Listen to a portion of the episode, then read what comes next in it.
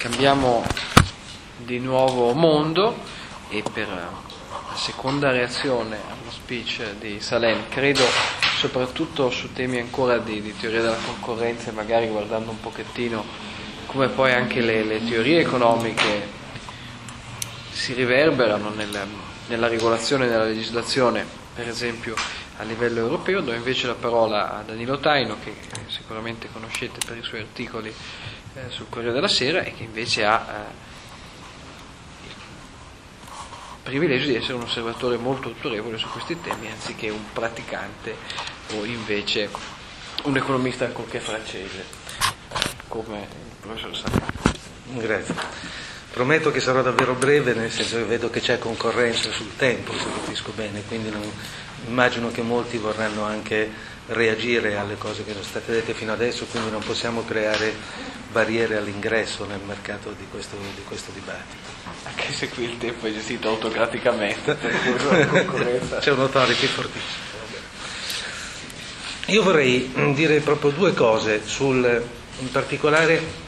sul ruolo che sta giocando, che sta avendo l'Unione Europea su, eh, su, proprio su queste due questioni, su globalizzazione e su politiche della concorrenza, proprio alla luce delle, degli stimoli che, che, ha dato il professor Salem. Io noterei questa cosa prima di tutto, c'è una globalizzazione che comunque, nonostante che abbia, abbia subito dei colpi o dei, o dei, parziali arretramenti in, cose, in, alcuni campi specifici, credo che stia andando avanti eh, in maniera piuttosto significativa e piuttosto robusta. Sta andando avanti su gambe nuove, se riesco a capire bene, mentre fino adesso eh, è andata avanti su innovazione tecnologica per molti versi e per altri versi è andata avanti su eh, politiche di liberalizzazione nate eh, attorno agli anni Ottanta eh, negli Stati Uniti e in Gran Bretagna in particolare, eh, adesso sta trovando concretizzazioni anche diverse, credo io. E queste concretizzazioni sono proprio quelle delle imprese, delle grandi imprese, delle multinazionali che stanno riorganizzando le loro attività, i loro business attorno alle opportunità e ai concetti nuovi di business che eh, la globalizzazione ha introdotto, spostare i centri non solo di produzione ma anche i, ricostruire i modelli organizzativi attorno a paesi come l'India o la Cina sicuramente cambia il modo di essere di queste imprese e soprattutto eh, dà, credo, una forza di cementazione, di, alla, alla, globalizzazione stessa. L'interdipendenza diventa veramente molto molto forte, ce ne sono anche molte altre di ragioni che mi fanno pensare a questo, ad esempio il rapporto conflittuale ma anche stretto che si sta creando tra la Cina e gli Stati Uniti, per esempio, dal punto di vista finanziario, è qualcosa che all'interno della globalizzazione cambia le cose. Quindi io vedo che da una parte c'è questo, dall'altra parte c'è una reazione che negli ultimi tempi io non avevo mai notato da parte dei governi e da parte degli Stati. E da questo punto di vista mi interessa particolarmente concentrarmi un attimo sull'Unione Europea. Eh, stessa cosa per molti versi avviene anche negli Stati Uniti, ma l'Unione Europea dove forse la cosa noi riusciamo a vederla meglio. Da una parte c'è un'assoluta eh, non volontà o incapacità di dare stimoli al negoziato per la liberalizzazione commerciale al Doha Round le resistenze, non solo francesi, sicuramente i francesi non vogliono toccare la politica agricola comunitaria e questo è un problema per tutti, ma un po' tutti, credo, i paesi europei non riescono a cogliere la necessità di fare, avanti, di fare passi avanti in questa cosa. Non è tanto e solo una questione di aprire ulteriormente i mercati, è che si stanno sviluppando e stanno nascendo attorno a questo fallimento possibile, probabile del Doha Round strategie che sono assolutamente diverse da quelle di liberalizzazione commerciale di un sistema multilaterale che, che, come c'è stato negli ultimi 60 anni e che è sicuramente uno dei più grandi successi politiche, delle politiche economiche internazionali che ci sono stati, responsabile probabilmente di gran parte della crescita della ricchezza del mondo negli ultimi 50-60 anni. In che senso si mette in discussione il sistema multilaterale? Nel senso che non fare passi avanti sistema, eh, in questo sistema multilaterale, non liberalizzare ulteriormente i commerci, porta inevitabilmente a eh, accordi di libero commercio bilaterali ad accordi regionali che per alcuni versi hanno degli elementi di positività, ma di fondo comunque reintroducono il concetto della preferenzialità e quindi della discriminazione nel commercio internazionale, che è cosa credo assolutamente negativa. La vediamo molto negli Stati Uniti, dove gli accordi bilaterali sono abbastanza spinti, l'ultimo con la Corea, ma la vediamo anche nella proposta che ha fatto la cancelliera tedesca Angela Merkel di eh, relazione speciale e addirittura di accordo di liberalizzazione transatlantica eh, con gli Stati Uniti, tra Unione Europea e Stati Uniti. Questa è stata eh, presentata sia a livello europeo ma da molta parte della stampa, anche dai commentatori, come qualcosa di estremamente positivo. Io mi domando se sia davvero positiva un'iniziativa di questo genere, eh, soprattutto dal punto di vista di quelli che sono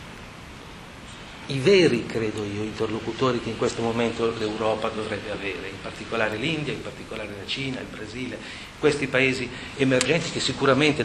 nell'iniziativa europea di eh, zona di libero scambio transatlantica non vedono sicuramente un passo, un passo amichevole e positivo.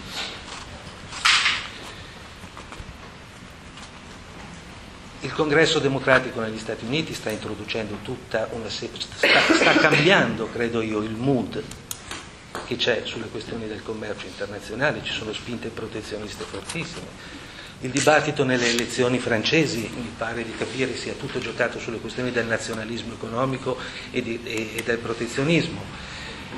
Ed è sbagliato. L'Italia, che ha sostenuto certe volte, in certi passaggi, questo tipo di impostazione, per esempio sulle questioni dei dazi, sulle scarpe e sul tessile negli ultimi, negli ultimi tempi,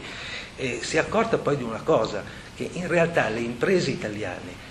sotto la spinta della concorrenza delle imprese cinesi, della paura cinese, non so se avete notato, non si parla più della paura cinese in Italia, ma se ne parla molto meno, perché gran parte delle imprese italiane sotto la spinta di questa concorrenza hanno ristrutturato, alcune sono uscite dal mercato, altre se ne sono create di nuove, altre hanno abbassato eh, i, i, i costi e comunque riescono a competere. C'è un elemento positivo, credo io, da questa concorrenza internazionale che i politici e anche l'Unione Europea secondo me non hanno non hanno colto, non hanno voluto. Non hanno voluto. L'altro aspetto che volevo vedere, ma qui la faccio breve perché mi rendo conto che mi sto un po', sto un po andando per le lunghe, o oh, per esempio, scusate, un altro atteggiamento che, che, secondo me dà il segno di questo clima, il dibattito che c'è in Europa sul private equity, sulle locuste, intendo dire, è, è qualcosa di assolutamente eh,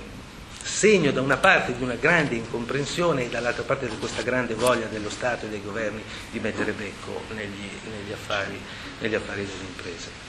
L'altro aspetto che volevo toccare è la politica della concorrenza dell'Unione Europea. E noi abbiamo visto, vissuto il caso Microsoft negli anni passati, adesso sono, c'è una questione aperta con Apple e la musica e queste cose io credo che l'Unione Europea abbia avuto sulla questione della concorrenza eh, dei risultati misti, diciamo. Da una parte in alcuni settori è riuscita ad avere un ruolo positivo la Commissione Europea, in particolare nelle telecomunicazioni, credo che le abbia avute. Infatti credo che le telecomunicazioni sia uno dei pochi settori nei quali l'Unione Europea è all'avanguardia, riesce a eh, riesce a competere a livello internazionale in modo interessante, anche se poi ci sono i casi specifici nazionali, eh, come quello di Telecom Italia in questi giorni, che, che fanno pensare eh, che le tendenze eh, contrarie siano sempre, siano sempre forti. Un po' meno è stata capace l'Unione Europea di aprire i mercati dell'energia, i mercati dei trasporti, e c'è uno scontro sicuramente in corso. Dove secondo me invece l'Unione Europea è stata ed è in su posizioni discutibili è proprio nell'applicazione delle cosiddette regole antitrust. E, e, e su questa cosa eh, sarebbe, sarebbe, assolutamente consigliabile che a Bruxelles si leggesse questo libro sulla concorrenza del, del professor Salim che eh, pone po- quantomeno la questione in termini, in termini molto precisi io ho l'impressione che a Bruxelles prevalga la teoria scolastica in buona sostanza e non si tenga conto di quelle che sono. E prevale questa teoria scolastica per cui si ascoltano le lobby dei produttori europei che vogliono entrare per esempio nei confronti di Microsoft, per esempio nei confronti delle posizioni che eh, alcuni produttori hanno conquistato legittimamente sul mercato attraverso la lobby nei confronti di Bruxelles. Io credo che su queste cose, se Bruxelles non capisce eh, questo tipo di situazione,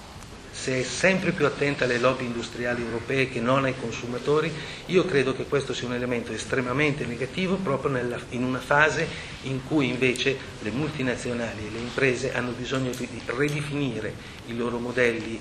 proprio sulla base della spinta, eh, sulla base della, spinta della globalizzazione.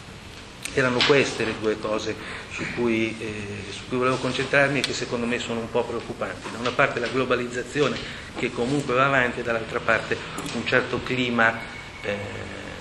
negativo e di reazione degli Stati che tendono invece a chiudere.